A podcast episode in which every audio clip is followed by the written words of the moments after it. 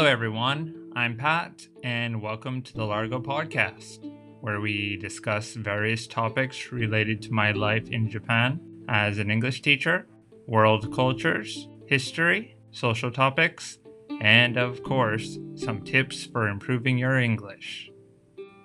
Tokyo no Jinbocho ni aru Largo Language School no Pato Sensei no podcast です。よろしくお願いします。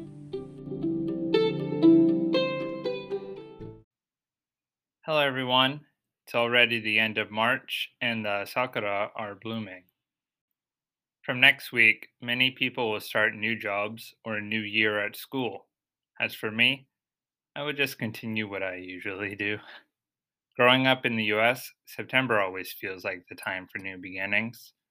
Even after living in Japan for so long, spring for me is just a never ending battle with pollen allergies and then cherry blossoms.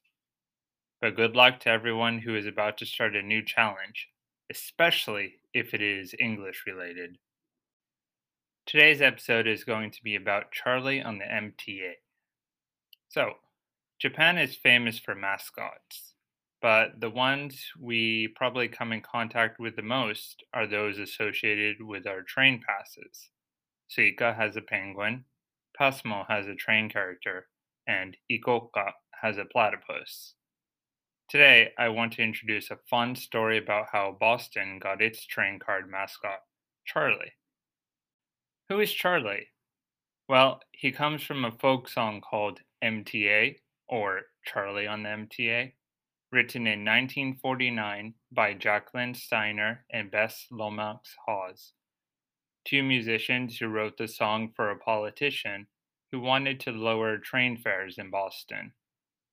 The story is that Charlie prepares to go to work, puts some money in his pocket, says goodbye to his family, and gets on the train.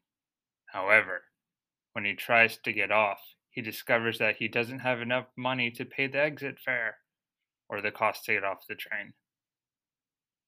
Most of Tokyo's trains operate on the same kind of system, right?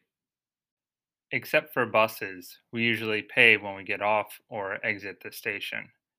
Boston had a similar system until 2006, when the so called Charlie card was introduced to make payments easier.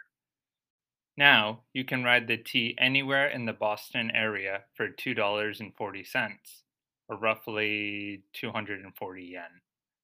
The T is what people called their subway, probably also in reference to the Boston Tea Party, but that's a story for another time. This simple system is pretty convenient, but that means that it costs the same to travel short distances and long distances. So when I lived in Boston, I would walk a lot to save some money. In Charlie's situation, where he has to deal with exit fares, the price for taking the train increases while he is on board. However, he doesn't have enough money, so he can't get off. I'll go ahead and read some of the lyrics from the song. Did he ever return? No, he never returned, and his fate is still unlearned. He may ride forever beneath the streets of Boston. He's the man who never returned.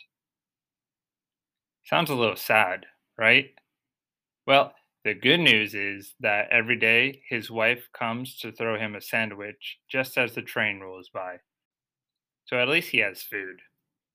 I remember singing this song when I was in elementary school in our music class. And then when I was a Boy Scout, we sang it around the campfire in a very energetic version. Since it is a folk song rooted in politics, it also has a slightly punk feel to it that I have always enjoyed.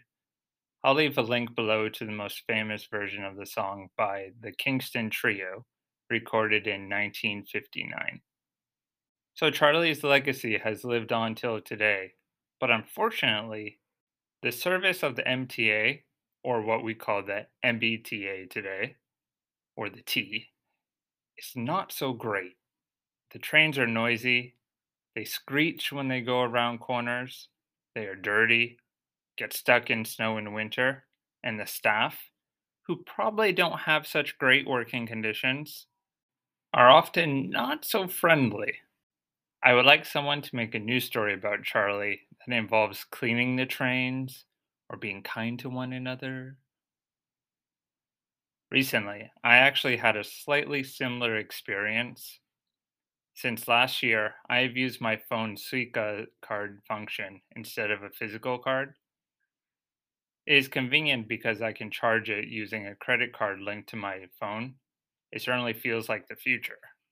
However, sometimes there's an issue where when I try to charge money to it, my phone doesn't accept my fingerprint reading and therefore won't let me charge. On this day, I was stuck inside the ticket gate trying to charge the additional 10 yen I needed to get out. Luckily, I was able to bring my phone to the ticket machine and charge it there. So, this event is what made me recall Charlie on the MTA. But this time, it was Pat on the Tozai line. Have you ever had any trouble with train fares? Okay, this will be it for today's episode about Charlie. Transcripts will be available for Largo students, and feel free to drop a question or a comment in the question box located in the description for each episode. Thank you very much. See you next time. Did he ever return? No, he never returned, and his fate is still unknown.